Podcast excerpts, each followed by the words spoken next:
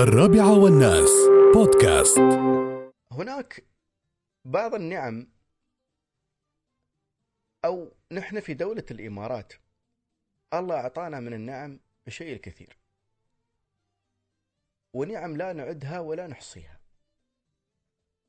وإن تعدوا نعمة الله لا تحصوها. لكن في بعض النعم إذا رب العالمين وهبك إياها تكون معها كثير من النعم معاها. مثل نعمة الأمان والأمن والسلام. هذه النعمة هي نعمة واحدة. لكن إذا رزق الإنسان أو رزق آه هذا الشعب أو أي أمة بنعمة الأمان فمع هذه النعمة تأتي نعم كثيرة جدا. وأنتم تخيلوا العكس لو فقد الأمان من حياة إنسان. لكن في نعمة هي تأتي فوق الأمان. تخيلوا في نعمة الله أعطانا إياها هي فوق الأمان. ولأن رب العالمين أعطانا هذه النعمة أتت معها مليارات النعم. ألا وهي نعمة الحاكم العادل الرحيم الحكيم. أي أمة أي شعب إذا رزقوا بحاكم عادل وحكيم ورحيم فليستبشروا بالخير.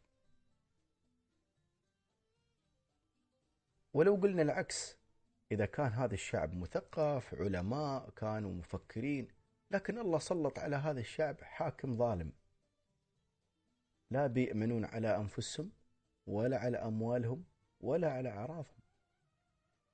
لكن عندما يرزق الله هذه الدولة وهذه الأمة وهذا الشعب حاكم عادل يأتي مع هذا الحاكم العادل كل خير فيأمن الناس على أموالهم ويأمن الناس على أعراضهم ويأمنون على أنفسهم ويبدأون يعتاشون وينتجون وينجزون. وتأتي معها نعمة الأمان والخير وكل شيء. كل ما يدب على الأرض يعيش بأمان. في ظل وجود الحاكم العادل. ونحن في دولة الإمارات. الله رزقنا بزايد رحمة الله عليه والحكام المؤسسين الذين أسسوا هذه الدولة المباركة. ومن بعده سيدي رئيس الدولة وحكام الإمارات. الله يحفظهم.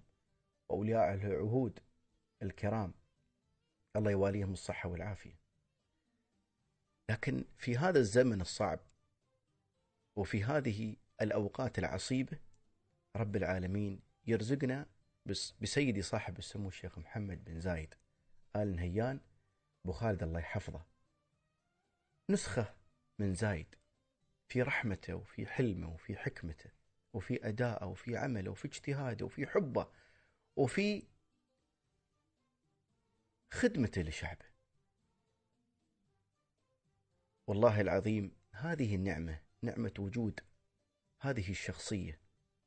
أبو خالد قائد السلام.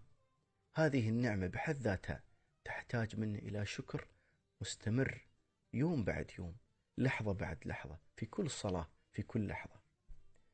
ومن دار أبو عمار إلى قائد السلام أبو خالد نهدي هذا الأوبريت. سلام يا رمز السلام وساسه. سلام يا نبض العدل وإحساسه. يا شيخنا محمد يا شيخ الطيبه يلي التسامح منهجه ونبراسه